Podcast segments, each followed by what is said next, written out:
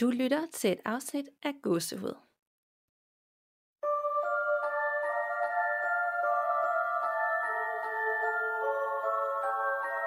Hej Nana. Hej Danika. Og hej derude, og velkommen til episode 90. Endnu et rundt tal. Yay! ja, det er ret vildt. Vi nærmer altså os virkelig snart de 100, ikke?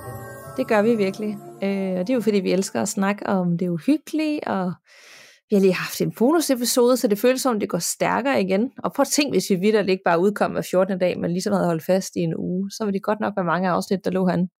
Ja, det må jeg nok sige. Jeg synes, det er helt vildt. Altså, jeg synes, føler egentlig også bare, at tiden er gået ekstremt hurtigt, fordi det var sommer lige før. Ja, og det er jo faktisk, øh, godset har jo nærmest fødselsdag her i øh, mellem jul og nytår, hvor det fylder tre år. Det er jo også ret vildt. Det er virkelig ret vildt, ja. Og nu bliver jeg helt i tvivl. Er det to eller tre år? Hvor længe har du været med? Jeg har været med i to år. Ja, men så er det tre ja, år, så er det, det tre år. Ja, det er det. Det kan, det kan jeg slet ikke forstå. Jeg vil sige, der er sket så meget med hele det her medie øh, på de tre år. Der var faktisk ikke super mange podcast der for tre år siden. Nej. Der var de, nogle af de store, der også er der i dag, men slet overhovedet ikke i samme omfang som nu. Nej, det må man sige. Det er virkelig et marked, der har ændret sig meget, og mange nye genrer inden for podcast også, der lige, lige, lige er opstået. Ikke? Nemlig. Altså det er jo super fedt, hvis man ligesom også, også elsker at lytte til det selv. Øhm, men er der sket noget uhyggeligt hos dig siden sidst? Udover at du er syg, ikke? Jo, ja. Øh, det kan man nok godt høre på min meget nasale stemme. Jeg har været dødssyg i øh, en uge. Øhm, heldigvis ikke corona, men det er sådan en af de, af de der andre virer, som florerer, som alle er syge med i øjeblikket. Så mm. det skal bare overstås. Men øhm, det er sådan set egentlig det mest uhyggelige, der er sket for mig. Øh, ja, andet end at jeg sådan lige bor i et gigantisk, forfærdeligt byggerod kaos herhjemme, fordi vi skal have udskiftet nogle ting og sådan noget. Øhm, men det er for det er ret uhyggeligt. ja, det er det altså. Det er sådan noget, man skal noget tisse i en, øh, en lille skurvogn nede i gården. Det er ikke så fedt. Og slet ikke fedt, øh, når det er koldt udenfor. Nej, det er det virkelig ikke. Men har du sådan stadigvæk lofter, og var det ikke også noget, hvor de havde pillet et eller andet af, og øh, nogle, var det gulvet, eller hvad, altså, kan man sådan nærmest se ind til rørene? Nej, det kan man heldigvis ikke mere. Det er blevet øh, muret fast. Ellers så har vi jo haft i hvert fald en uge, hvor der har sådan faktisk været gennemgang helt fra øh, øverste lejlighed til nederste lejlighed. Så man har sikkert kunnet stå egentlig og råbe til hinanden lige den vej igennem. Det har jeg ikke prøvet, men det har man sikkert godt kunne gøre. ej, ej, det er altså virkelig øve, når man bor et sted, og så lige pludselig så skal alt bare laves om på. Og det er jo ens hjem, ja. det er ens faste base, det er der, man føler sig tryg og har det allerbedst. Så hvis der bliver reddet op i det, altså hvad har man så? Ja, det er lige det. Især når man også har forpligtelser, fordi hvis ikke jeg skulle noget sådan specielt, eller bare kunne arbejde hjemmefra kun, så kunne jeg jo ligesom tage i sommerhus eller et eller andet sted og være væk. Men jeg er simpelthen nødt til at dukke op på Københavns Universitet hver dag i den her uge, for eksempel. Så jeg kan ikke bare lige sådan Nej. smutte andre steder hen. Nej, det kan jeg godt forstå. Ret uhyggeligt. Ikke overnaturligt, men uhyggeligt nærmest værre, end hvis det ja. bare var et spil, der var forbi, ikke? jo, det føles virkelig i hvert fald som sådan levende varet. Mm. Men hvad med dig? Er der sket noget uhyggeligt hos dig?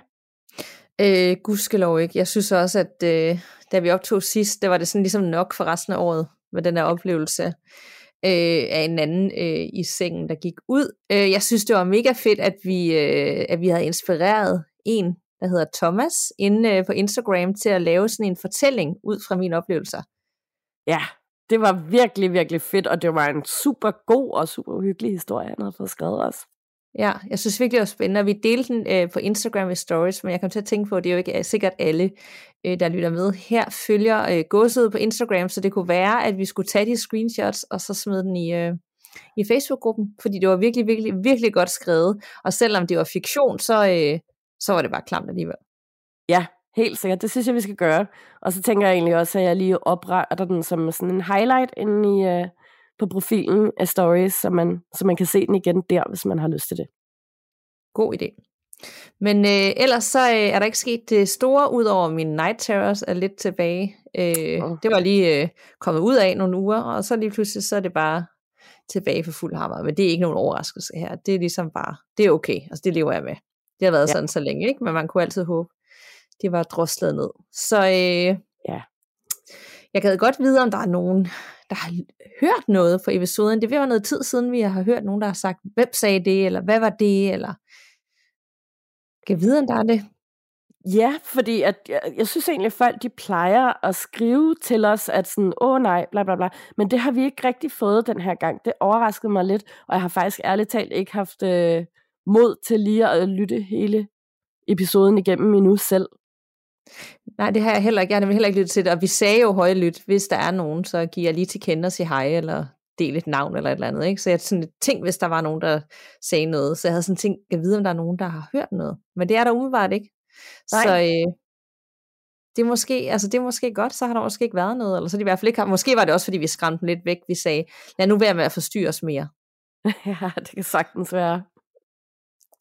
Så øh, godt, at der ikke er sket det helt store hjemme hos, nu er der så sket noget ret stort hos dig, noget ikke overnaturligt, ikke? Men, øh, jo. men trods alt har du ikke det overnaturlige oven i det. Det vil næsten være unfair. Gudskelov. Men øh, inden vi skal videre med dagens uhyggelige lytterforretninger, og vi har hele ni med i dag, så vil vi byde vores faste samarbejdspartner og sponsor her i 2021 velkommen, og det er nemlig Hello Fresh. Og øh, jeg kom sådan til at tænke på i dag, at vi har jo nærmest fået lov til at arbejde sammen med HelloFresh i et helt år. Og øh, det har faktisk været rigtig stort for os, da det har betydet, at det kunne løbe rundt, og ikke længere kun er en udgift. Øh, gås ud af stedet ikke på hobbyplan, men det, er bare, det har været rigtig rart med lidt støtte til udstyr og redigeringsprogrammer. Så tusind tak, fordi du derude støtter os ved at bruge de rabatkoder, vi skaffer til jer. Og øh, her kommer rabatkoden så, så lyt endelig godt efter, så du får det med. Hvis nu du er fristet til at spise dig midt i lækre og nemme opskrifter, leveret direkte på dit dørtrin. Du får nemlig som lytter gåsehud op til 725 kroner rabat på dine fire første kasser med koden HelloGH med store bogstaver, hvis du er ny kunde hos HelloFresh. Og øh, det er altså til dig, der har brug for en hjælpende hånd i køkkenet, og gerne vil undgå madspild, og prøve en masse nye retter af, og måske heller ikke rigtig orker at konkurrere til hele familien, og måske også bare gerne vil spare tid i en travl hverdag.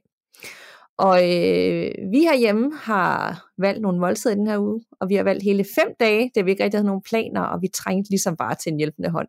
Det er koldt, det er mørkt, og så, øh, så daler inspirationen bare. Så øh, i den her uge, der har jeg klikket nogle forskellige lækre retter hjem, øh, blandt andet paneret sej med fritter og peberfrugtsalsa og aioli. Og så øh, bestilte jeg også en lækker buddha med ovenbagte barbecue kikærter og mango. Og så øh, var der nogle japanske tacos den her gang med hakket svine og kalvekød og sesamfrø og chili, og det er ikke noget, vi har prøvet før.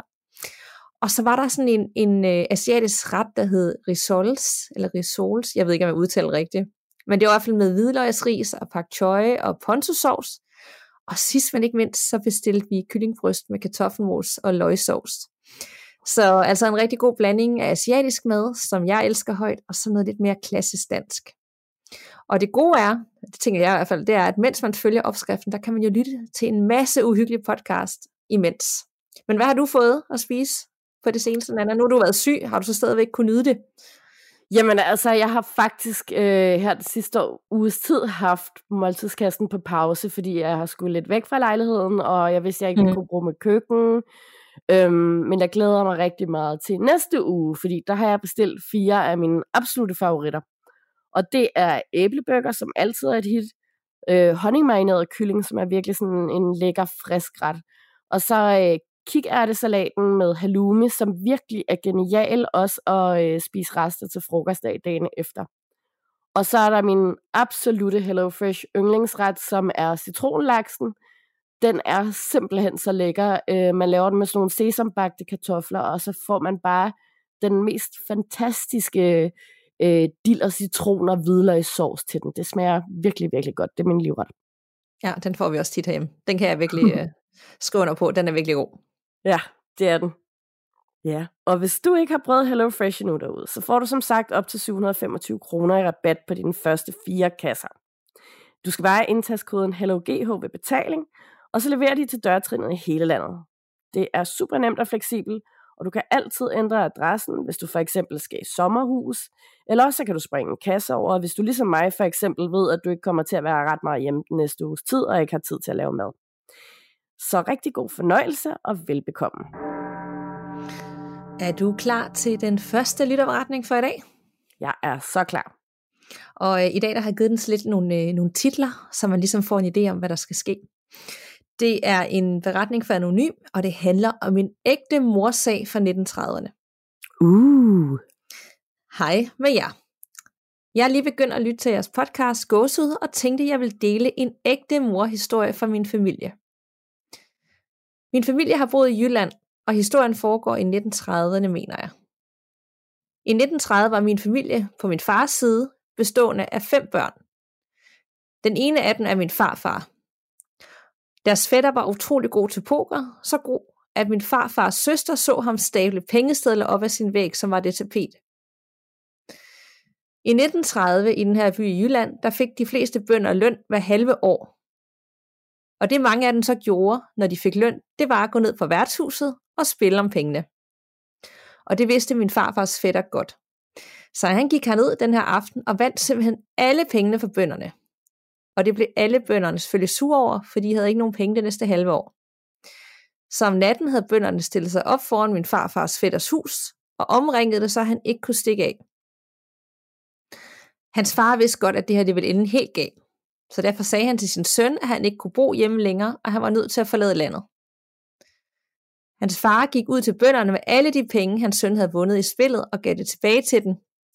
Men bønderne forlangte at få sønnen ud af byen. Hans far gav derfor sin søn nogle penge til en fave, så han kunne komme til USA og væk fra Danmark. Så den næste morgen, mens bønderne sov uden for deres hus, fik hans far fragtet ham hen til en havneby, hvor færgen sejlede fra. Her gik han så ind på et af værtshusene og gæt, hvad der skete.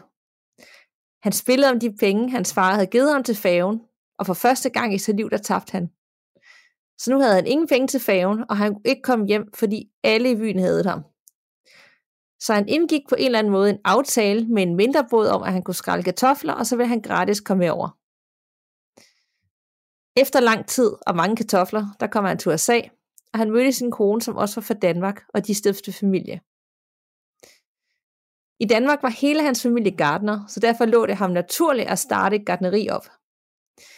Det blev han meget velhavende af, og han fik et stort mansion lige ud til stranden. Han havde mange gardner ansat til meget lav løn, og en dag kom konen hjem og kunne ikke finde sin mand. Hun gennemsøger hele huset og haven, og til sidst ser hun, at han ligger under swimmingpoolen coveret og er druknet ihjel. Samtidig i Danmark vågner min farfars søster, som var meget tæt med sin fætter, og vækker alle i huset, fordi hun bliver ved med at sige, at deres fætter er død. Ingen tror på hende og siger, at de ville få det at vide, hvis han var død. Og næste morgen finder de så ud af, at han rent faktisk var død og er blevet slået ihjel.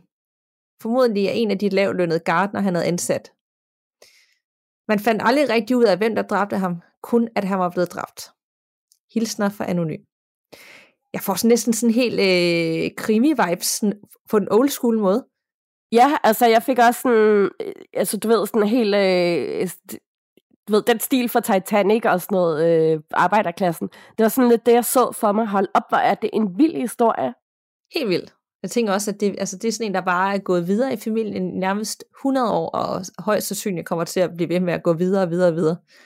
Ja. Jeg fik sådan wow. helt Agatha Christie vibes, ikke? Altså sådan, øh, eller hun så et mor, hvem har øh, myrdet ham, hvad der er sket, og han, altså, altså det er jo fuldstændig tragisk, men hele den her måde med, at så lå han i swimmingpoolen, og man fandt aldrig ud af, hvad der skete. Øhm, men man kunne ligesom formode, at, øh, at han måske har snydt nogen derover eller der var nogen, der havde set sig sur på ham, fordi at de ikke fik en høj nok løn. Altså det var en helt anden tid, så jeg tænker også, det var lidt nogle, det var lidt nogle andre ting og regler. Ja, man havde nogle andre løsninger på ting og sager, end man har i dag, ikke? Jo, og man slap nok også meget nemmere afsted med sin mor for 100 år siden, end man vil gøre i dag. Det tror jeg. Og så øh, kunne farfarens søster, øh, som simpelthen var tæt med sin fætter, hun kunne simpelthen mærke det på forhånd, øh, eller at det var sket, og var ikke i tvivl om, at han var død. At der så ikke var nogen, der troede på hende. Men hun havde så ret, så hun havde nok en eller anden ekstra tæt connection til ham, og nogle, nogle vibes, øh, og nogle evner til at mærke det. Så, øh, så er vi ligesom i gang med den her morsag fra 1930'erne. Jeg synes, den var meget anderledes, men jeg, kunne simpelthen, jeg synes, det var spændende, så den skulle simpelthen med. Den var vildt god. Mega spændende. Jeg er klar til den næste, hvis du har en.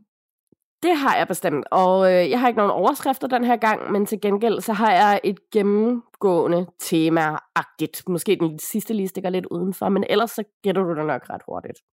Okay, spændende. Ja, yeah. og den første er fra en anonym lytter, som skriver hej gåsehud. Det er efterhånden rigtig mange afsnit siden, I snakkede om hjemmesøgte efterskoler.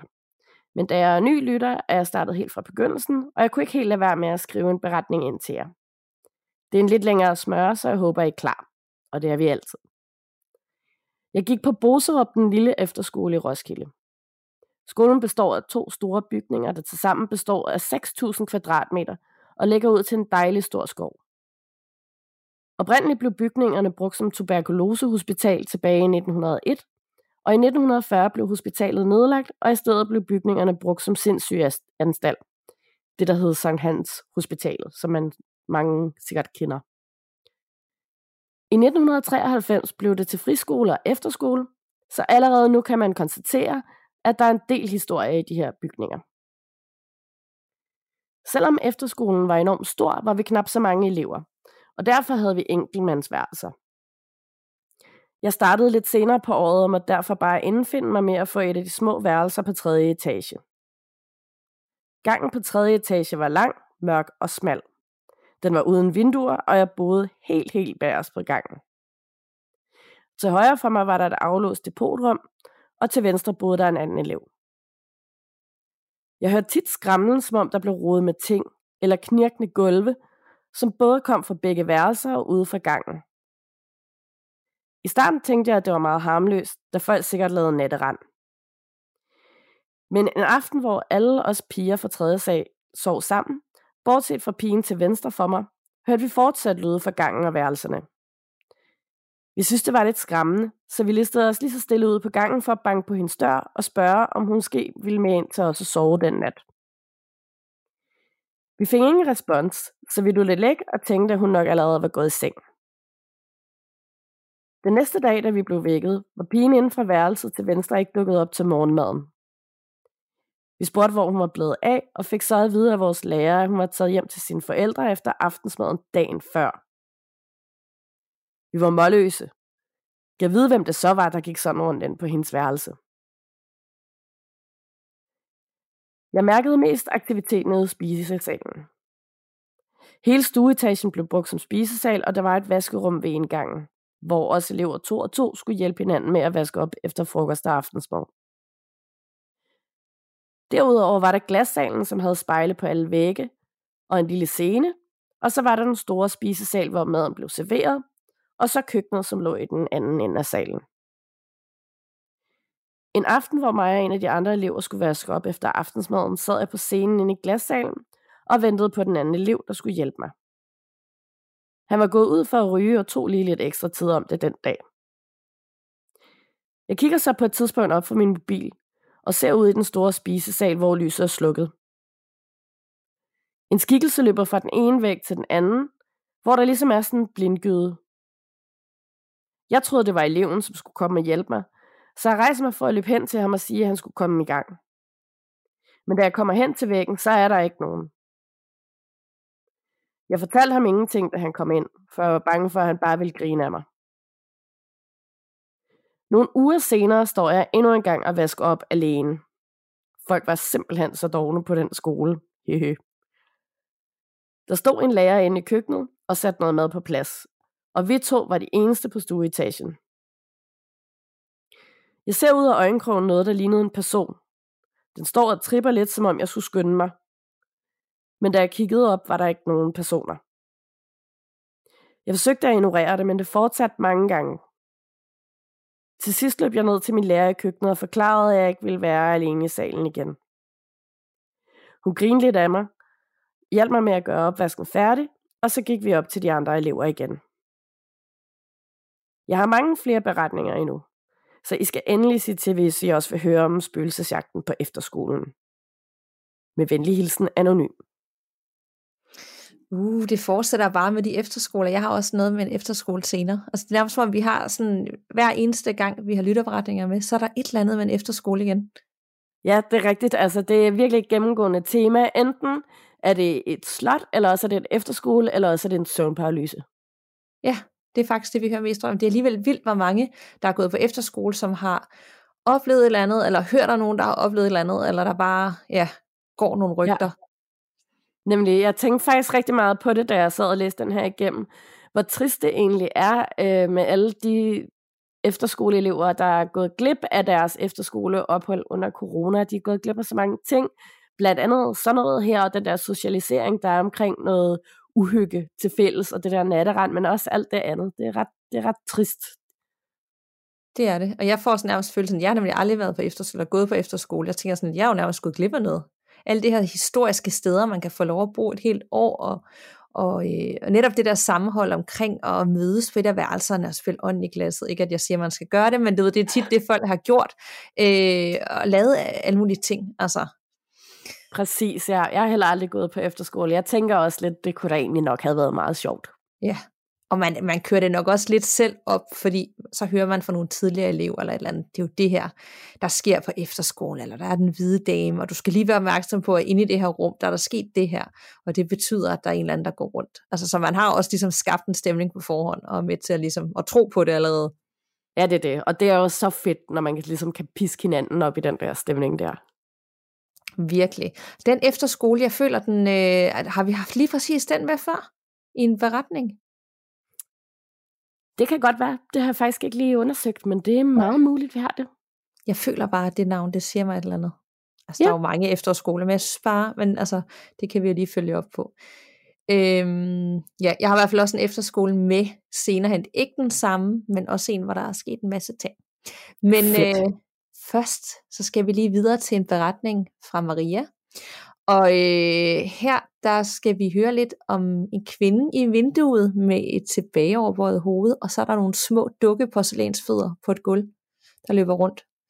Wow. så er stemmen ligesom lagt. Det må man sige. Hej Nana og Danika. Først og fremmest skal jeg have tusind tak for jeres podcast.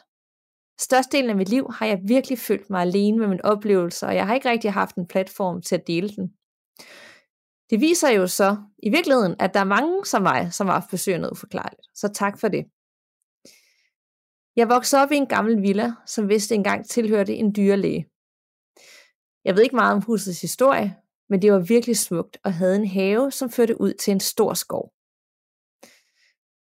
Når min onkel kom på besøg, skulle han ofte sove på mit værelse, imens jeg overnattede inde med min søster.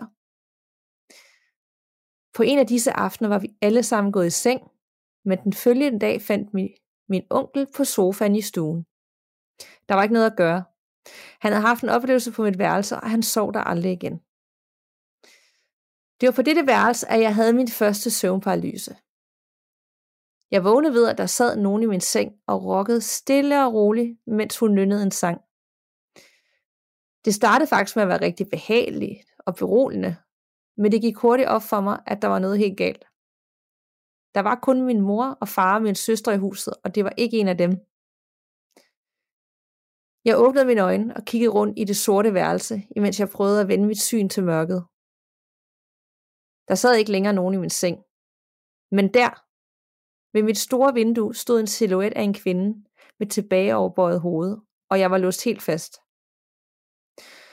Jeg prøvede at skrige og sætte mig op, forgæves, imens hun gik ned til fodenden og greb fat i mine ankler og langsomt kravlede op ad mig, indtil hun nynnede og træk vejret lige ind i ansigtet på mig. Pludselig forsvandt hun, og jeg var så udmattet af at prøve at skrige og komme væk, at jeg faldt i søvn igen med det samme. I meget lang tid var jeg overbevist om, at det var en ånd. Det var først, da jeg lærte om søvnparalyse i skolen, at jeg kunne lægge to og to sammen. Da jeg var teenager, flyttede vi til et andet hus, som lå i skoven ved en fjord idyllisk, stort og dateret tilbage til 1860'erne. Det var en gammel, stråtægt gård, som vi gjorde i stand. Mit værelse havde en lille nuk, hvor der lige kunne stå en dobbelt seng. Og jeg valgte at købe et fint gardin, som kunne afskære sengen fra resten af værelset. En nat vågnede jeg op ved at kunne se et roterende rødt lys igennem min øjenlåg. Lyset bevægede sig som et fyrtårn og var blændende, da jeg slog øjnene op. Jeg trak dynen over hovedet og kunne stadig se lyset igennem dynen, så kraftigt var det. Jeg blev helt utrolig bange, da jeg på ingen måde var paralyseret og var ganske klar over, at jeg var vågen. Pludselig hørte jeg et brag bag ved mit gardin. Jeg lå under min dyne i hvad der føltes som en time, imens jeg lyttede til en masse små fødder, der trådte hurtigt rundt på mit værelse. Det lød som små porcelænsdukke fødder, og der var mere end en derinde, og de lavede små kliklyde. Til sidst åbnede de min dør og løb ud i gangen. Jeg lå vågen resten af den nat, og da vi alle sad ved morgenbordet næste dag, tog jeg mig mod til mig og spurgte, om min familie også havde hørt dem. Det var der ingen, der havde, og de blev alle enige om, at jeg havde drømt et eller andet. Men jeg var jo vågen. Jeg føler ikke, at det var ånder eller spøgelser, der besøgte mig den nat. Det var noget helt andet, og jeg håber aldrig, det sker igen. Jeg har andre beretninger, men dem gemmer jeg til en anden gang. Med venlig hilsen, Maria. Creepy. Altså, jeg fik voldsom gåsehud flere gange i løbet af den der historie. Lige der, hvor at du siger de der små øh, porcelænsfødder, der løb rundt på gulvet, og øh, øh, kvinden med det der bagoverbøjet hoved, og så så jeg bare for mig øh, igen The Haunting of Hill House, hvor at Nell har den her kvinde, der sådan også har et et, et, et hoved, der sådan ligesom er totalt redbrækket for kroppen, Nå, på sådan ja. en meget uhyggelig måde. Øh, øhm, det så jeg for mig. Det, det er rigtigt, rigtigt. Det havde jeg ikke lige tænkt over, når du siger det, så kan jeg da også godt se, at... Øh, og hun vil at sige, at øh, hun selvfølgelig bare havde en søvnparalyse, og hun kunne lægge to og to sammen, men jeg fik bare, altså, også fordi hun oplevede det flere gange, jeg fik virkelig vibe med, at det altså også kunne være lidt åndeligt, uden at, ja. at skræmme nogen. Men jeg fik bare ikke sådan en klassisk søvnparalyse følelse. Øh, også det, hvor hun så hende nogle gange bare stå hen ved vinduet, sådan, og så, og så lige pludselig så var hun der bare. Øh, ja. jeg, jeg ved ikke, jeg, jeg fik bare en virkelig ubehagelig følelse af at høre om det. Ja, virkelig, altså, og hvis det er bare i gåseøjne en søvnparalyse, så er det virkelig, virkelig også en møghammerende uhyggelig en af slagsen. Ja. Det er det virkelig. Og den sidste forretning, den skræmte mig også, også fordi hun siger, at jeg var overvist om, at det ikke var under eller følelser. Ja. Hvad fanden kan det så være? Altså, jeg fik sådan helt af det sådan nogle små, øh, det ved jeg ikke. Et eller andet, sådan væsen af en slags, eller sådan nogle, man hører også, jeg har lige hørt et eller andet amerikansk podcast, der handler også om øh, sådan nogle små, det, sådan, øh, der er mange, der har oplevet sådan små væsener, eller sådan nogle små feer, eller et eller andet. Ja. Øh, og der var nemlig en beretning, og jeg kom sådan til at tænke på den, for det var også sådan, hvor hun, der var en masse pludselig øh, under hendes seng. Øh, de havde så vinker. øh, og de havde sådan nogle menneskelige ansigter, og den var simpelthen så klam, den her beretning. Jeg kan simpelthen ikke huske, om det var øh, Radio Rental, måske. Et af de nye afsnit, eller så er det Spooked, det er de to, jeg sådan ligesom hører. Jamen, øh. vi, har jo, vi har jo også lige haft en lytterberetning, enten i sidste eller i forrige afsnit, hvor at, øh, der også er en, jeg tror faktisk også, det var på en efterskole, for det ikke skal være løgn, men også hvor der var sådan nogle to, øh, øh, hvad, hvad, er det, hvad er det, hedder de hieroglyffer, de der øh, ja, griffins-agtige ja, ja. nogen, ja, med vinger også, øh, der, øh, der var oppe i hendes køjeseng. Øh, så det er åbenbart en ting. Det er en ting, og på en eller anden måde, så skræmmer det mig næsten endnu mere. Fordi det er ja. sådan, det er mindre normalt, og det er sådan, det er helt, altså det kan jeg slet ikke forholde mig til. Jeg kan nærmest godt forholde mig til en ånd, eller et eller andet energi fra en tidligere, en der har levet, men et væsen, jeg ikke ved, hvad er. Og hvis ja. den der har vinger og sådan et menneskeligt træk, og de er små, og der er mange af dem, og de har små porcelænsfødder eller et eller andet, så står ja, jeg helt... Ved de? ja. De vil måske ikke det store, altså det kan være, at de er super søde i virkeligheden, men du ved, bare det, der er mange af dem, og de er der om natten, og de laver sådan nogle små kliklyde, altså, så det er bare nok, altså. Ja, det er tak.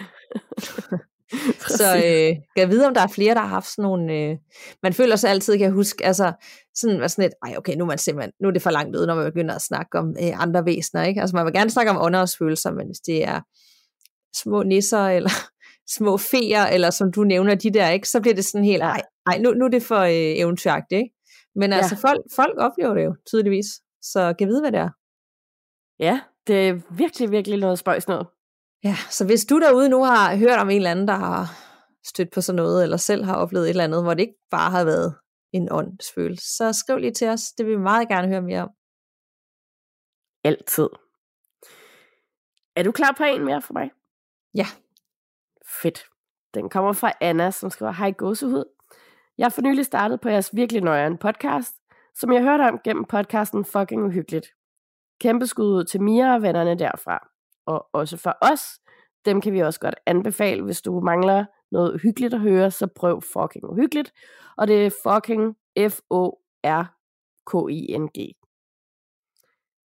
Jeg har det egentlig ret ambivalent med at skrive til jer. For jeg har virkelig prøvet at rationalisere mine oplevelser, og jeg er bange for, at en bekræftelse fra jer kunne gøre det hele en kende mere uhyggeligt. Men jeg har efterhånden kunne genkende flere af de ting, I fortæller om, så nu bliver jeg altså nødt til at dele. Så her kommer der en lille håndfuld beretninger fra en kvinde, som måske inderst inden håber på, at I kan give en rationel forklaring. Vi skal først en tur til december 2010. Jeg går på efterskole, og jeg har det fantastisk. Det er aften, min roomie og jeg har været i bad og sidder nu nøgne med håndklæder om os ved skrivebordet på vores værelse. Skrivebordet står til venstre for døren, når man træder ind på værelset. Til højre er der en vask og et skab, og for enden af værelset står vores senge. På endevæggen, på endevæggen er der tre vinduer på række, og et stykke væg på cirka en halv meter. Rimelig standard efterskoleværelse. Da det er december, har vi julepynt yber alles. Og på det lille stykke væg ved siden af vinduerne hænger der tre små røde klokker på en række i lange snore. Vi sidder og snakker ved skrivebordet, da vi pludselig hører et højt metallisk klonk. Vi kigger rundt og opdager, at den midterste af de tre klokker hænger og dingler. Noget har simpelthen hamret klokken ind i væggen. Men vinduerne af vores dør er lukket, så det kan ikke være vinden. Værelset ligger på første sal, så der kan ikke være nogen, der banker på væggen udenfor. Og desuden er ydervæggene af mursten, så det kan heller ikke være en fugl. Vi har værelse for enden af gangen, så det kan ikke være fra en nabo. Og i så fald havde alle tre klokker så ikke dinglet. Måske var det et rør ved væggen. Men det kan vi jo kun gisne om. Vi spuler nu tiden et par måneder frem. Jeg går stadig på efterskole, og det er weekend, så der er en del elever hjemme hos deres familier. Og de, som er tilbage på efterskolen, er nede i vores opholdsstue i stueetagen. Jeg har været op og hente noget på mit værelse, og skal nu tilbage til opholdsstuen. Som nævnt har min roomie og jeg værelse for enden af gangen. Det er en lang gang med omtrent otte værelser og et vindue for enden. Jeg går ud af mit værelse og lukker døren bag mig. Vinduet er lukket. Jeg begynder at gå ned ad gangen, men jeg når ikke langt, før jeg mærker et sus komme bagfra og lige forbi min højre side af ansigtet. Jeg når ikke at opfatte noget som helst, før min krop bliver grebet af en overvældende panik, og mine ben sætter febrilsk i løb ned ad gangen, ned ad trappen og over i opholdsstuen. Spørger det på min efterskole. For vi oplever, at blæseren på pigetoilettet går i gang af sig selv. Måske er det en fabrikationsfejl, eller hvad? To piger på min gang fortæller historier om deres musikanlæg, som skruer op og ned af sig selv. Om to klare håndaftryk med helt spredte fingre, som pludselig dukker op på deres vindue. Kan det være en nabo, der har hugget fjernbetjeningen og prøver at skræmme dem? En prank, hvor nogen har sat hænderne ved vinduet? Vi har jo godt nok nærmest konstante prank wars kørende, så måske er det bare det, der er sket. Eller hvad? Vi spekulerer endnu en gang tiden frem. Jeg har været færdig med gymnasiet i et års tid, og jeg bor stadig hjemme hos mine forældre. En dag passer jeg min niece, som på det tidspunkt er lige knap to år. Vi er alene hjemme og hygger os med at se Frozen. Det er første gang, hun ser den, og hun forelsker sig selvfølgelig øjeblikkeligt i Elsa. Filmen er færdig, og rulleteksterne kører, mens vi ligger og putter på sofaen. Pludselig begynder min niece at jamre sig og kravler nærmest helt ind i mig. Hun klamrer sig til mit bryst og min hals, da jeg spørger, hvad er der galt? Hun peger hen i retning af spisebordet og siger så, er bange. Manden derovre. Der er ikke nogen mand, men hun er tydeligvis bange for et eller andet. Måske var filmen lidt for uhyggelig. Får jeg må en for min søster nu? Min søster har dog godt nok fortalt, at min jæse har vækket hende om natten og fortalt, at farfar står i køkkenet med sin cowboyhat, som han jo godt nok altid gik i. Men han døde, da hun var spæd. Måske har hun set et billede af ham, og så drømt om ham. Eller måske ser min jæse bare ting, som vi voksne ikke ser. Det er nu 2020, det herrens år. Jeg bor alene i en toværelseslejlighed på Amager. Jeg elsker at bo alene. Der er ingen, der klager over opvask, der står natten over. Eller nogen, der beder mig om at samle mit tøj op for gulvet. Eller spiser min mad. Eller brokker sig over min nogle gange tvivlsomme valg af serier på Netflix. Jeg har boet her i tre år nu, og har ingen spøgelser. Eller har jeg? Jeg er gået i seng, det er ret sent, men der er jo lockdown, så jeg har gode grunde ikke de store planer i morgen. Jeg ligger ved at falde til ro, mine øjne er lukkede, og rummet er stille. Jeg har aldrig haft problemer med at falde i søvn. Ingen søvnparalyser og sjældent mareridt. Jeg driver langsomt mere og mere hen. Og i det sekund, jeg falder i søvn, vågner jeg igen. Noget har puffet til min fod under dynen og sagt, uh, lige ved mit øre. Mit hjerte begynder øjeblikkeligt at pumpe adrenalin rundt i kroppen. Hvad var det? Når mennesket oplever uhyggelige eller voldsomme ting, kan det reagere på tre måder. Kæmp, flygt eller frys. Jeg fryser. Altid. I aften er ingen undtagelse. Jeg lukker øjnene hårdt i og kigger ikke en eneste gang ud i rummet. Måske var det også bare min fod, der lavede et spjæt, og mig selv, der sagde lyden. Eller hvad? Jeg er bange, men jeg er også træt, og på en eller anden måde falder jeg i søvn. Men bevidstløsheden skulle ikke vare længe, før jeg vågner igen. Jeg er helt rundt forvirret, og der går nogle sekunder, før jeg hører, hvad det er, der har vækket mig. Det banker hårdt på døren ind hos naboen. Adskillige høje, insisterende bank. Jeg kigger på min telefon og ser, at klokken er lidt over tre.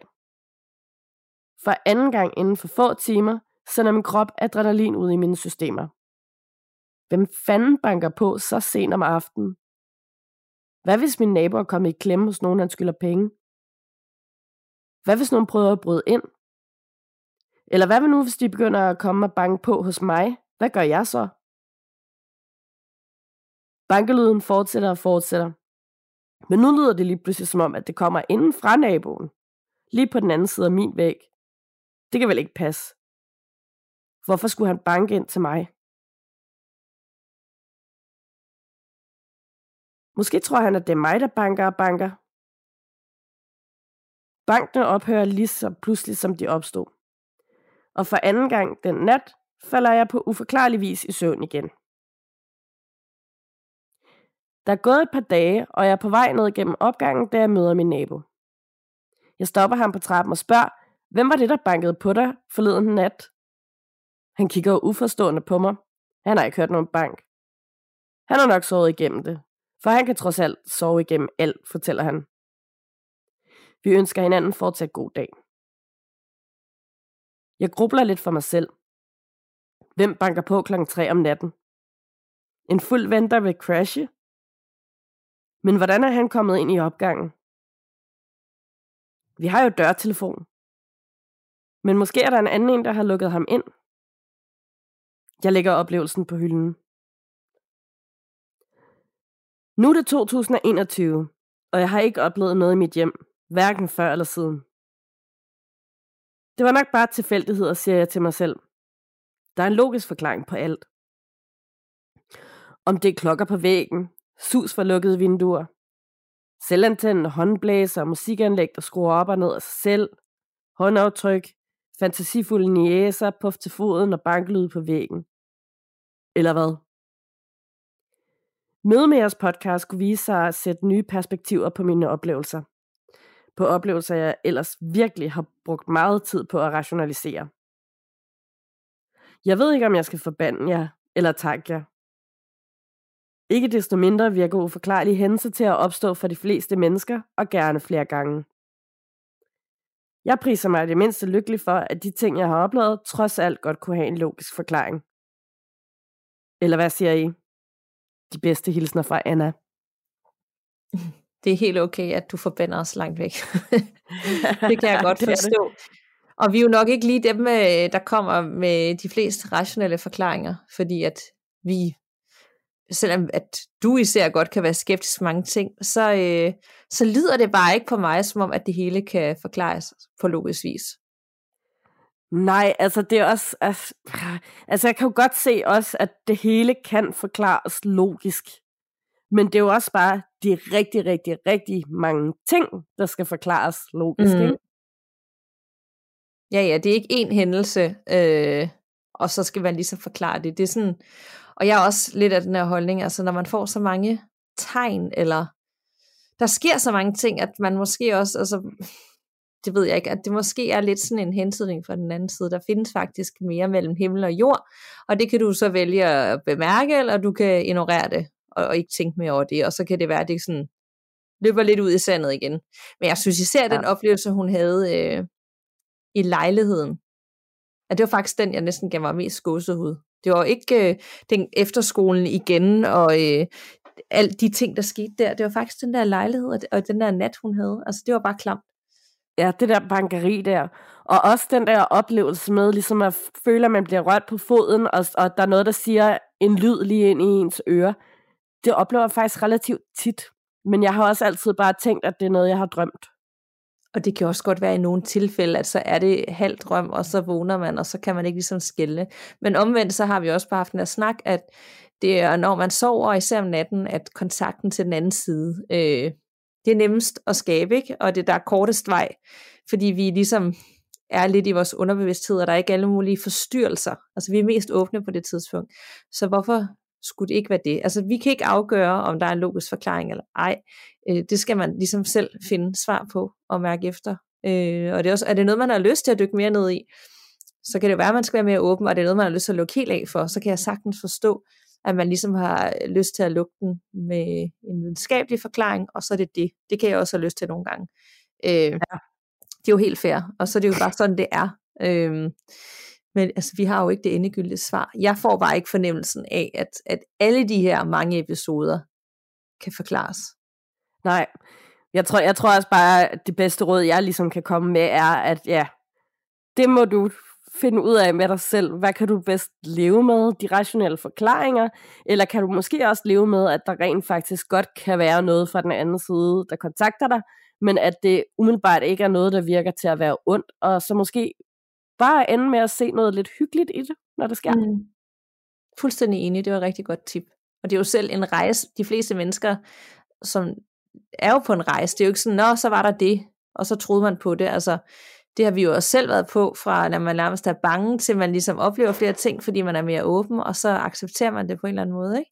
Så øh, det er jo en del af processen, og øh, ja, hvis man vælger at betro mere på det. Præcis. Så, men virkelig øh, spændende beretning, og helt enormt godt øh, fortalt, synes jeg. Ja, virkelig godt skrevet. Er du klar til endnu en lytterforretning? Helt klar. Og øh, vi skal tale om øh, The Hatman, selvfølgelig skal vi det. Og endnu en afsindig hjemsøgt efterskole. Uh. Kære Nana og Danika. Tak for en skøn podcast, som jeg slapper totalt af med. Jeg elsker gys, og I har nogle rare stemmer. Tusind tak for det. Jeg har altid husket, at min mor har fortalt, at jeg har set en sort skygge med en hat, der var lille, men jeg kan ikke selv huske det. Da afsnittet om skyggefolk kom ud, skyndte jeg mig at sende min mor linket og bedte hende om at lytte til det og ringe til mig bagefter. Her er den historie, hun fortalte mig. Da jeg var cirka tre år gammel, var jeg hjemme med min aflastningsfamilie. Lad os kalde den H og K. Sammen med min to år ældre søster. Jeg kunne ikke sove og lå og forstyrrede min søster, så H kom og hentede mig, legede lidt med mig og lagde mig ind i deres seng. Lidt efter gik jeg skræmt ind til H og fortalte, at jeg havde set en sort skikkelse stå for enden af deres seng med en stor hat på. Klip til jeg er cirka 6 år. Vi flyttede ind i et hus, der lå på samme gade, som var aflastningsfamilien lå. Jeg kommer en dag ud af mit værelse, smækker med døren og styrter ind til min mor og fortæller, at der står en sort skikkelse med en stor hat på, så laver en kom her bevægelse med sin pegefinger. Min mor tænker, hun synes, hun kunne genkende det og tænker tilbage på, da jeg var cirka tre år. Hun hiver fat i en klaverjant, som fortæller, at jeg er meget åben og derfor tiltrækker de her ting. Han lukker ned for mig, dog ikke helt, og beder min mor sætte tre lys i en form for pyramide, tænde den og lade den brænde ud. Da de brændte ud, går min mor ind på værelset, som stinker af klorin. Den klaverjante har fortalt min mor, at mine evner kunne komme igen, men først efter jeg var 30. Jeg er i dag 33 år gammel, og jeg kan ikke huske, at jeg har oplevet noget som helst. Og det er ellers på trods af, at jeg har boet på et hjemsøgt slot, hvor jeg har spillet ånden i glasset. Jeg gik på Nordborg Slots efterskole fra 2001 til 2003. En meget kort historie om slottet. Slottet har en helt fantastisk historie, og man mener, at det første slot blev bygget omkring år 1150. Slottet har været residens for fyrster og adelige, og det var besat både under Svenskekrigen og under 2. verdenskrig. Slottet har været helt brændt ned og genopbygget igen, og det blev så til en efterskole i 1920. Med sådan et gammelt slot, så må der simpelthen være nogle historier. Og ja, det var der nok af. På slottet er der en grå dame, og hun skulle efter sine gå igennem den lange allé og op igennem gangene for at sige godnat til eleverne. Der er også blevet set halve heste i de barakker, som var drengenes værelser, da jeg gik der, fordi de var gamle stalle, og folk har hørt hestehover og vrinsken. Og så må jeg jo nok egentlig også lige opklare, hvorfor drengene kun så halve heste. De stalle, der lå der, lå ikke helt som barakkerne ligger nu, så dengang havde hestene stået sådan, at halvdelen ville have været inde i de nye barakker. Der gik også en historie om, at der var en rytter, og jeg mener, det skulle være under Svenskerkrigen, som ville flygte, men da han skulle over voldgraven, så brød broen sammen, og han styrtede i døden. Der, hvor han styrtede i døden, var der et træ, som lignede en rytter på hesteryg. Og det der er sandt. Fra den rigtige vinkel, så er det tydeligt. Skulle man i løbet af de første nætter høre denne rytter, så betød det, at man ikke var velkommen på slottet. Der var ikke kun værelser i drengenes brækker. Der var også klasselokaler. Og drengene har kunne høre stolene rykke rundt, så de forsøgte at putte kridt under stolene, og rigtig nok, der var kridtstreger på hele gulvet. Mange af lærerne har berettet om en person, som gik rundt ved træerne i den gamle Appelgård. Ofte var de to lærere, der gik rundt sammen, og ellers blev der løbet fra lærernes side. Der var også et enmandsværelse for slottet, og herinde er der folk, som har set ben gå ned af en ikke eksisterende trappe. Ved siden af det ene værelse på gammel gang skulle der være et rum, som ikke blev brugt, og her blev det sagt, at en gammel pedel døde inden, og man skulle kunne høre ham banke fra den anden side af væggen. Der var også et ur, som ikke havde noget urværk, men som stadig gik en gang imellem. Jeg er sikker på, at der er flere historier, som jeg har glemt, men selvom jeg intet har oplevet selv, så er der mange andre, som har. Skulle jeg komme i tanker om mere, skal jeg nok skrive igen. Med venlig hilsen Majbrit. Det er en efterskole, der vil noget. At det skal jeg lige love for, der er lagt godt i kakkelovnen til et godt gys. Jeg føler faktisk lidt, at jeg har hørt den der historie om Nordborg før. Øhm, mm, det, må, det må have været et eller andet, jeg har læst et sted, eller måske har det været en anden podcast, jeg har hørt, der også har talt om det. Det kan altså, godt være. selve slottets historie, ikke? Øhm, ja. Men også Virkelig fordi, spændende det, sted. Også fordi det er faktisk et slot, som den her efterskole har ligget på, og det første slot blev bygget omkring 1150, altså næsten 1000 års historie. Ja. Og så skal man gå på efterskole der, og bo der i et år. Med Ja. alle de her historier, som man sikkert får fortalt højt første dag, alle sammen. Præcis. Altså, jeg er lidt vild med, at stort set alle efterskoler bliver plantet på sådan nogle ret morbide, makabre steder. Ja, ja det, er aldrig ny, det er aldrig nybygget efterskoler. Nej, det har jeg i hvert fald aldrig hørt om. Men øh, den der næsten, alle de her øh, historier, så øh, var der to, der ligesom sådan skræmte mig mest. Og det ene, det var de her med de halve heste, ja. som ligesom havde stået placeret på en måde, så man kun kunne se en halv hest. Det var på en eller anden måde ret klamt, hvis man så det. Ja. Øh, og, og det andet, det var øh, det her enmands øh, værelse på slottet, hvor at folk har set ben gå ned af en ikke eksisterende trappe. Ja. Altså, jeg forestiller mig, at man ser det i luften, gå sådan ned trin for trin, men der er ikke noget. Og jeg forestiller mig nærmest kun ser benene. Altså, jeg, det, det synes jeg er klart. Netop, altså jeg kan huske, det har været i det afsnit, vi havde om hjemsøgte kolleger på et tidspunkt. Der var i det kollegie, jeg fortalte om, jeg tror det hed Kensington kollegiet eller et eller andet over i USA, der fortalte de også, at de så sådan ben, der svævede op i loftet, og det simpelthen, de simpelthen senere havde fundet ud af, at etagerne havde været anderledes i sin tid. Øhm, så at den var derfor, at kroppen sådan ligesom var skåret over på den der måde der, fordi de gik på de gamle etager i huset. Ej, jeg får virkelig kuldegysninger nu. Altså det der med, at der er noget, der bare hænger eller bevæger sig ude i luften, ikke? Ja. Øh, vi har også engang haft en nytopretning, kommer jeg også til at tænke på, hvor at der var, det var faktisk meget voldsomt. Det er faktisk en af dem, jeg husker allermest. Der har været, der er en eller anden, der bor i en lejlighed, og så ser hun lige pludselig en mand hænge med en lykke om halsen, også bare sådan i luften, og det er jo så, fordi jeg tidligere har været et, et selvmord, jeg tror faktisk, hun havde nogle, nogle ret stærke evner. Men det var pludselig ja. bare lige foran hende øh, i et eller andet rum, og vildt ubehageligt, og hang bare sådan ud altså i luften. Ligesom at han havde, han havde hængt øh, sig selv dengang. Ikke? Så der er jo et eller andet med, at det også kan ligesom blive fanget i, i det, den handling, de har lavet, måske lige inden de døde. Ja, sådan en slags tidskapsel. Ja, som så ikke helt hænger sammen med, hvordan det ser ud nu, eller hvordan det fungerer nu. Ja. Men altså, det gør det ikke mindre skræmmende. Og jeg tænker faktisk lidt, at, øh, at øh, hvad hedder det, Majbrit her, hun har jo haft nogle evner og faktisk set The Hatman. Selvom hun ikke kan huske det, så kan hendes mor ligesom berette, at det har hun, det har hun fortalt om flere gange. Og så er der blevet lukket ned for hende. Ja. Øh, jeg synes, det er meget cool, hendes mor efter to gange sådan, vi skal have en klaverjant ud, ikke? hvor det ikke bare sådan, ej, du har drømt det. Ja, øhm, præcis. Og det er fordi, der er blevet lukket ned. Kan vide, det er derfor, hun så har været på den her, det her slot, og så har hun ikke oplevet noget af mange af det, de andre har.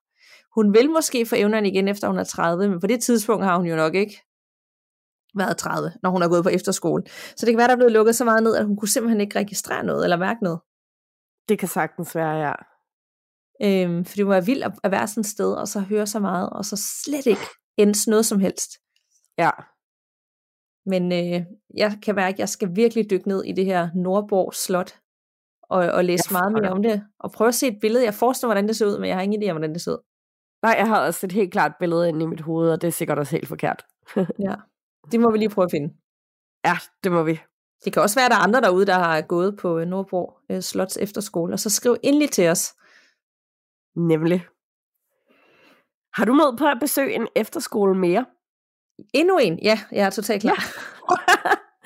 Fedt. Vi skal høre om Maries efterskoleoplevelse. Hej Nana og Danika. Jeg sidder lige nu og hører jeres afsnit 39 af Gåsehud, så er jeg lidt bagud. Men jeg tænker, at jeg nu vil skrive ind til jer med mine oplevelser.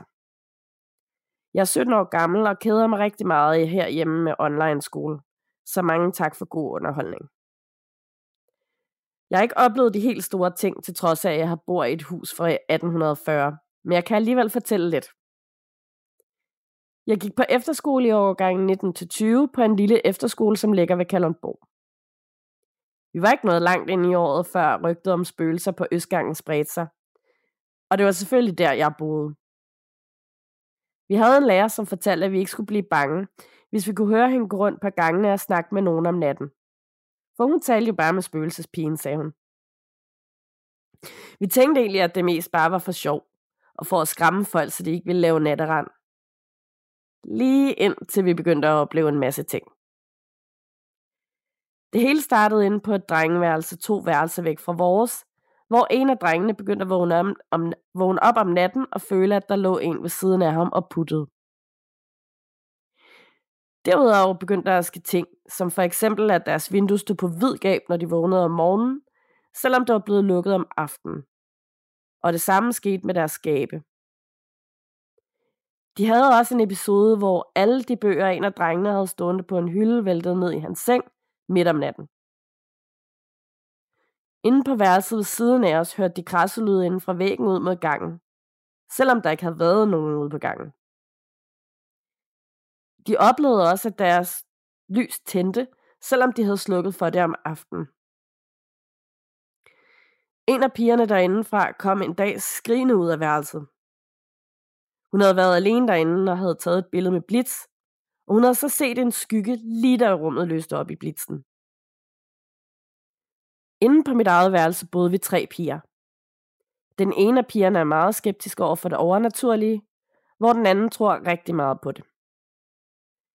Første gang vi oplevede noget, som jeg tydeligt husker, var da vi havde en 24 timers challenge, hvor vi skulle være vågne i 24 timer og lave alle mulige forskellige aktiviteter. Klokken er cirka to om natten, da det her sker. Det er kun mig og den af pigerne, som er meget skeptisk, som er på værelset. Vi skal til at lægge os til at sove, da vi har fået en times sovetid.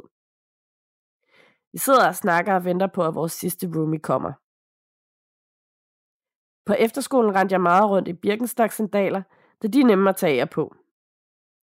Min Birkenstock står så ved siden af min seng, imens jeg selv sidder i sengen, og lige pludselig begynder skoen at hoppe, som om der er nogen, der tager den af og på. Jeg stivner lidt og siger ikke noget til at starte med, for jeg ved ikke, om det er bare mig, der er træt, eller hvad det er. Men min roomie spørger mig så, så du også det der? Og så ved jeg, at det ikke bare er mig.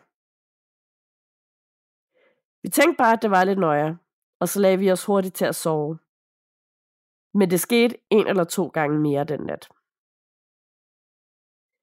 Min anden roomie, hende som tror meget på det overnaturlige, fortalte os en morgen, at hun om natten havde, to, havde hørt to piger løbe rundt og lege lige ude for os foran vores vindue.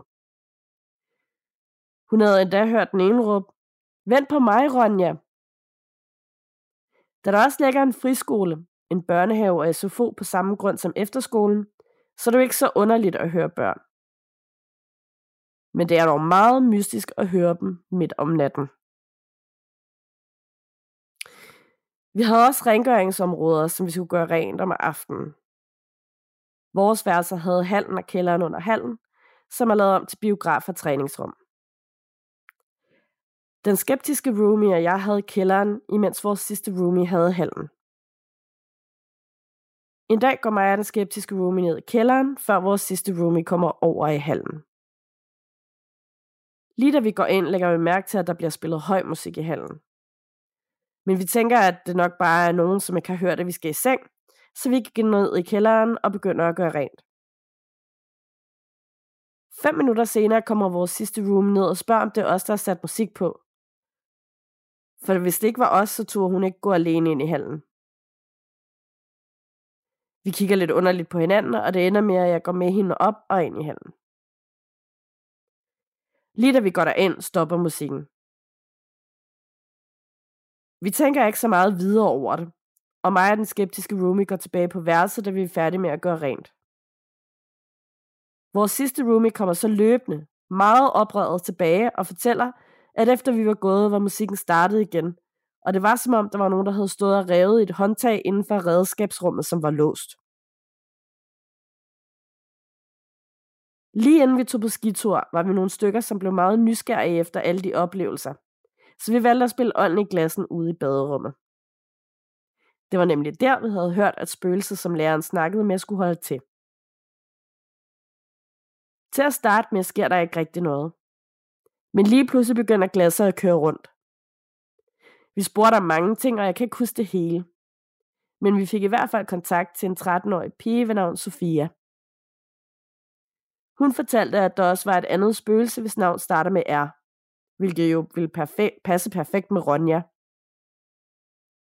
Vi fik at vide, at hun rigtig godt kunne lide at være på ø 10, som er mit værelse, og på ø 8, som er værelse, hvor ham drengen med puttespøgelset boede.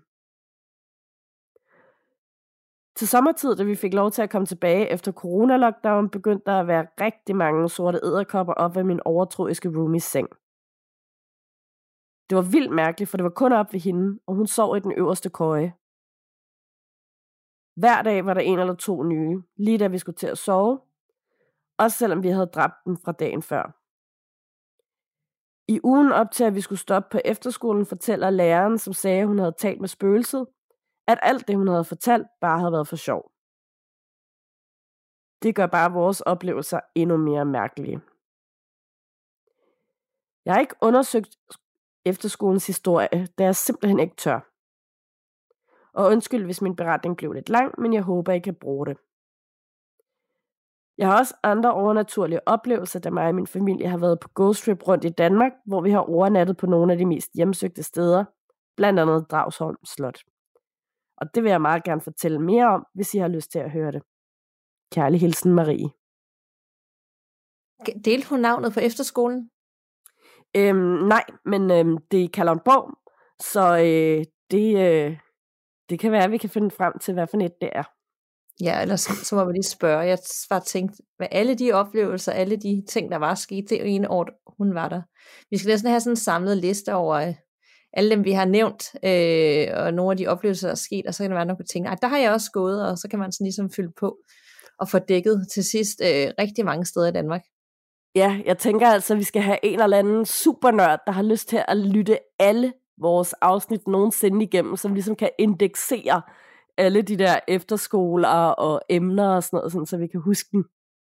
Det var da en det rigtig god idé. Altså hvis der virkelig er nogen, der har lyst til det. Det ved jeg ikke. Men hvis nu, at man, øh, man ligger syg derhjemme, eller bare ikke ved, hvad man skal lave, og, og man synes, det er spændende, så, øh, så må man da endelig. Altså, det er jo ikke en, en person, der skal gøre det, men så kan man måske lytte et afsnit igennem, og så lige notere det. Så kan vi lave et samlet ark, og så er der en anden, der kan tage en anden episode. Og så kan ja. alle få lov ligesom at skrive ind med, hvad det er, øh, der var op at vende, og hvad det var sådan, og så samle det på den måde. Ja, ej, vil I ikke godt skrive til os, hvis, hvis I har lyst til det? Det kunne simpelthen være så fedt. Ja, og en kæmpe hjælp for os, ikke? fordi vi, vi kan simpelthen ikke komme... Altså vi, for det første kan vi ikke huske øh, afsnittene helt fra hinanden her, med, nu har vi været igennem 90, og for det andet, så, har vi, så har vi bare heller ikke tiden til det. Og lytte dem ja. alle sammen igennem, kun os to. Så hvis man har lyst til at give en hånd med, så vil det virkelig være sandt. Men ja. øh, fedt med endnu en efterskoleberetning. Jeg føler nærmest, det her afsnit, det handler, det var et efterskoleafsnit. Så ja. meget mere med. Men ja. øh, den næste, jeg har med, handler ikke om en efterskole. Det handler om et bryllup og et besøg fra den anden side. Uh, det lyder spændende. Hej de damer. Jeg er ny lytter til jeres podcast, og er lige nu i gang med afsnit 7, og tænkte, jeg vil sende jer en lille lytterhistorie. Jeg har siden jeg var lille været modtagelig over for det overnaturlige, og heldigvis ikke blevet skammet for det af mine forældre, nærmere tværtimod, fordi min far er det også. Her for nylig var jeg til bryllup og finder ud af efter kirkeseremonien, at bruden er datter af en ven af min kærestes familie, og denne ven gik desværre bort for et halvt års tid siden. Til kirkeceremonien får jeg kigget op mod præstestolen og kan fornemme et ansigt i skygger. Det er nærmest som om det var et hologram, Ansigtet var en mand, og han dukker op af et par omgange og kigger ned mod mig bagerst til kirken efter lidt tid, hvor han kigger nysgerrigt mod mig. Jeg får nikket lidt mildt tilbage, og han vender derefter hovedet mod parret igen, og jeg har siden kirken ikke kunne slippe ideen om, at det var brudens far, der var til stede. Jeg fik desværre ikke mulighed for at gå derop, så jeg kunne se, om jeg ville få en stærkere forbindelse til ham. En meget positiv lytterhistorie herfra, hvis jeg selv skal sige det, jeg håber, I vil tage godt imod den lille beretning. Jeg har også mange andre oplevelser, som jeg gerne deler med jer, blandt andet med reinkarnation og lucid dreaming, hvilket i øvrigt også er et emne, jeg gerne vil foreslå. Bedste hilsner fra Simone. Oh. ja, en lille sød lytterberetning, som faktisk gav mig sådan lidt, så giver det sgu også mening med det her med besøg fra den anden side, at man faktisk kan miste sin far, og så have følelsen af, eller en anden kan mærke, at der ligesom er nogen til stede for ligesom at overvære den her helt fantastiske dag. Ja, altså, og jeg gider bare slet ikke at høre, hvis der er nogen, der er sådan, sådan om jeg er ret sikker på, at det faktisk var en ond dæmon eller et eller andet. Niks. Ja. det var faren, der var der, så det var. Ja, det var faren. Og hvis man endelig skulle, du ved ligesom, at det skulle ske, så var det, kan jeg da godt forstå, at det lige præcis var den dag og den begivenhed, at han bare ja. måtte overvære. Ja, det synes jeg. Jeg håber næsten, altså det kommer selvfølgelig også, man skal også passe på med at sige det, altså hvis nu datteren er i en helt vildt sårbar position, eller ikke tror på det, så kan det nærmest være sådan et grænseoverskridende, at nogen kommer op til en og øh, bagefter siger, til dit bryllup, der tror jeg, jeg så din far øh, ja. være med, ikke? Så man skal også sådan lige mærke efter, om hvor godt kender man personen, og er det noget, man kan tillade sig, eller ja, det ja, har jeg ikke svaret på. Øhm, men det kunne jo også være, at omvendt, at det faktisk gør hende glad at vide, for at vide på et eller andet tidspunkt. Ja, det, ja, lad os håbe det. Ja, så en lille sød en, øh, ikke som jeg skal slutte med, men øh, som også bare Nej. måtte komme med. jeg skulle også lige til at sige, at jeg ødelægger stemningen lige om lidt så. du kommer bare med det, jeg er klar. Yes. Det er en øh, lidt kort en, men jeg siger, at den går lige til stålet. Det er også fra en anonym lytter, som skriver, Hej, god podcast. Jeg vil gerne være anonym, men her er min historie. Jeg voksede op på en gammel gård. Gården er brændt ned flere gange og pt. bygget oven på resterne efter den sidste brand. Der blev fundet en brønd under køkkengulvet med underlige ting i, da jeg var barn. Den blev hurtigt dækket til, så det er nærmest klassisk, at det hjemsøgte. Der er en mand, der hænger sig i laden, og han er der stadig. Jeg kan ikke være derude længe, for der er en stærk stemning af vrede og bitterhed. Man vender ikke ryggen til ham på grund af det. En anden tidligere ejer begik selvmord med et gevær. Det kan man høre gentage sig igen og igen. Det var ikke tit, at veninderne overnattede hos os. Udover det var der en ældre kvinde, der passede på mig, da jeg var barn. Hun fik min gyngestol til at gynge, selvom ingen andre kunne se hende. Der var også en pige, som skubbede mig ned ad trappen, eller åbnede skabe, hvorefter jeg så fik skylden for det. Jeg har også oplevet et andet hus, som var hjemsøgt. Der var skrabelyde og bankelyde på døre og bag vægskabe. Altid tre gange, hvilket ikke er en god ting på vægge. Man kunne også høre åndedræt i det rum, hvor man befandt sig. Løben på trapperne og håndtag, der bevægede sig. Man blev beluret, når man var i bad, af hvad der føltes som en ældre mand. Jeg var der i tre dage, og jeg var lykkelig, da jeg skulle hjem. Huset er siden blevet revet ned på grund af forfald, og ingen blev der længe. Men jeg kører ofte forbi, hvor det stod. Jeg har venner, der er druider, hekser og lignende. Enkelte af dem bor i Sydengland, som er meget aktiv i forhold til det og meget andet. Jeg skal altid tage en omvej på grund af et kendt selvmordsted. Mange har hoppet ud for en bro og har ikke forladt området. Der er sat kors og andet, der fortæller om offrene. Og det emmer af tristhed og vrede, så jeg undgår det. Jeg får gerne en makker, der følger mig, når jeg er på besøg. De står ved vinduet og venter på, at jeg ser dem. De får hjælp til at komme videre, når det sker. Jeg var på besøg engang i et gammelt hus i England. Og da jeg går ind i et rum, ser jeg en arm, som går igennem væggen. Det minder, mig, det minder om, når man skubber til en dør, som så åbner sig. Jeg vendte om, og så tilbragte jeg resten af dagen i haven. Det er bare nogle af de historier, som jeg har i godteposen. Med venlig hilsen anonym. Hold nu op. Det var bare uh, creepy for creepy for creepy. ja. Og det sidste med armen, der tænker jeg mig det samme, ligesom med benene, der går ned ad trappen, og øh, de der ben, der hang ned på den anden etage og sådan noget. Er det lidt det samme, vi er ude i? Der har nok engang været en dør. Ja, det har der nok, jo. ja, så det er lidt sjovt, sjovt, de gik igen. Ja, det er det virkelig. Og hvad siger, hold nu op, en creepy gård, det der. Øhm, og hold op, for her er mange spørgsmål også. Jeg vil gerne vide, hvad det var for nogle underlige ting, de fandt i den der brønd, der var jo under køkkengulvet. Gud ja, om der er sådan blevet lagt en eller anden forbandelse over, over gården måske. Ja, det er da ret øh, vildt. Altså, jeg har da faktisk også virkelig vildt over, at hun bare sådan casually siger, det her med, at der var en rigtig sød ældre kvinde, der passede på hende og sådan noget, øh, og legede med hende. Men så var der også en pige, der skubbede hende ned ad trappen og åbnede skaben, åbnede skabet, så hun fik skylden for det. Helt casual.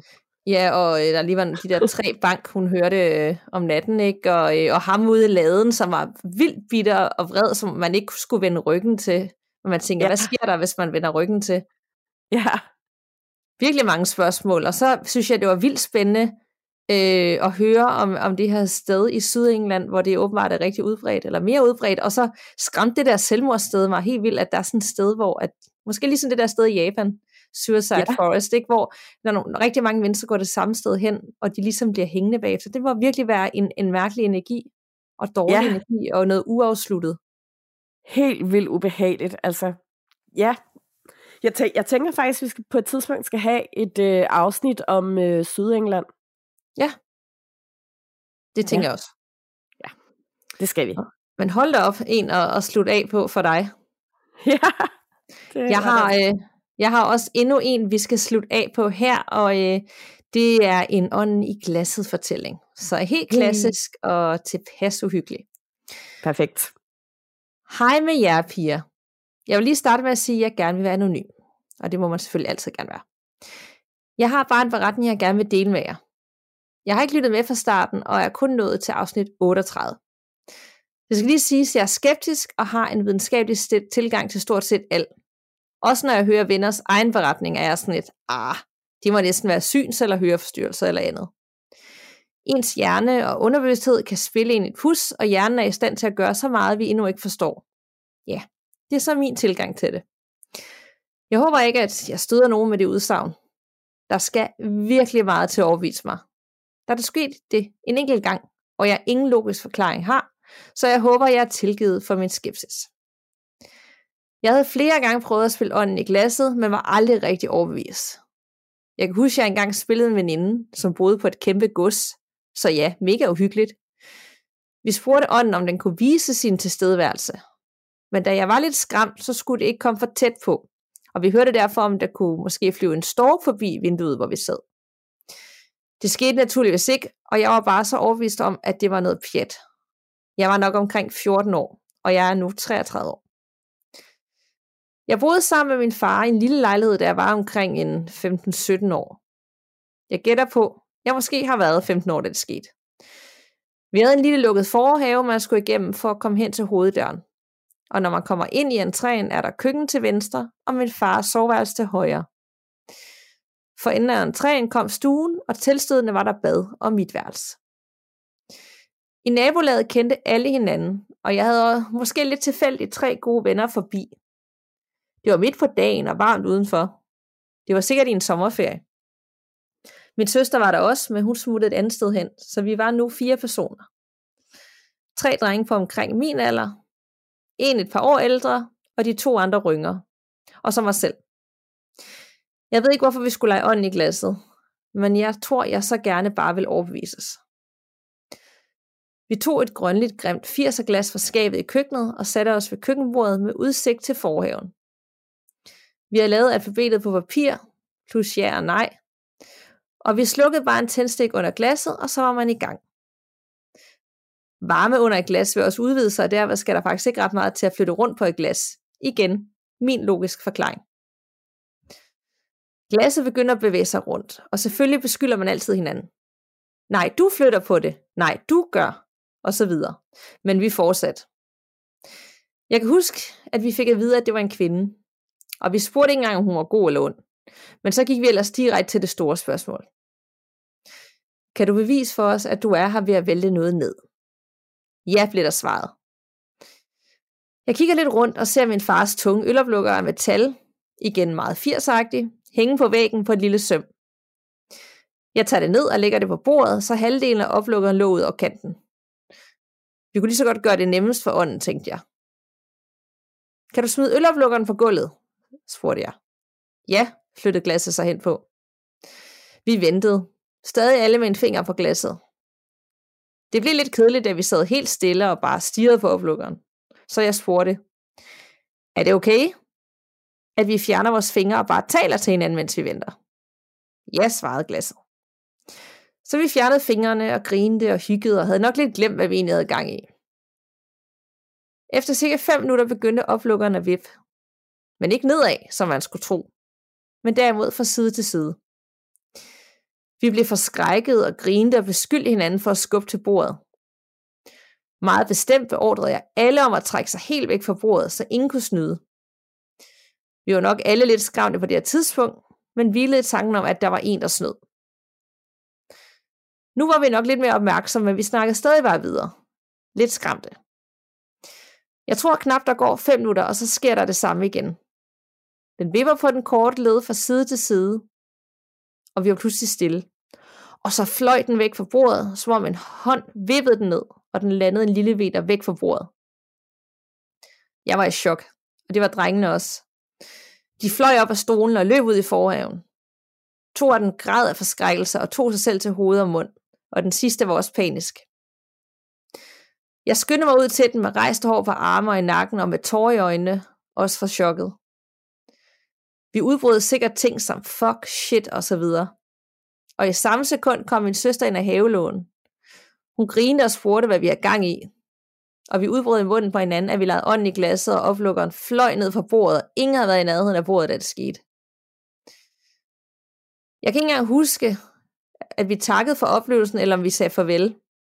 Vi tog dog glasset og smadrede det på fliserne. Min søster troede ikke på os der. Men her 17 år senere kan min søster stadig huske vores paniske udtryk, og er heller ikke i tvivl om, at vi oplevede noget overnaturligt. Jeg ved, at tro kan flytte bjerge. Men om tro kan flytte øloplukker, det er jeg stadig i tvivl om.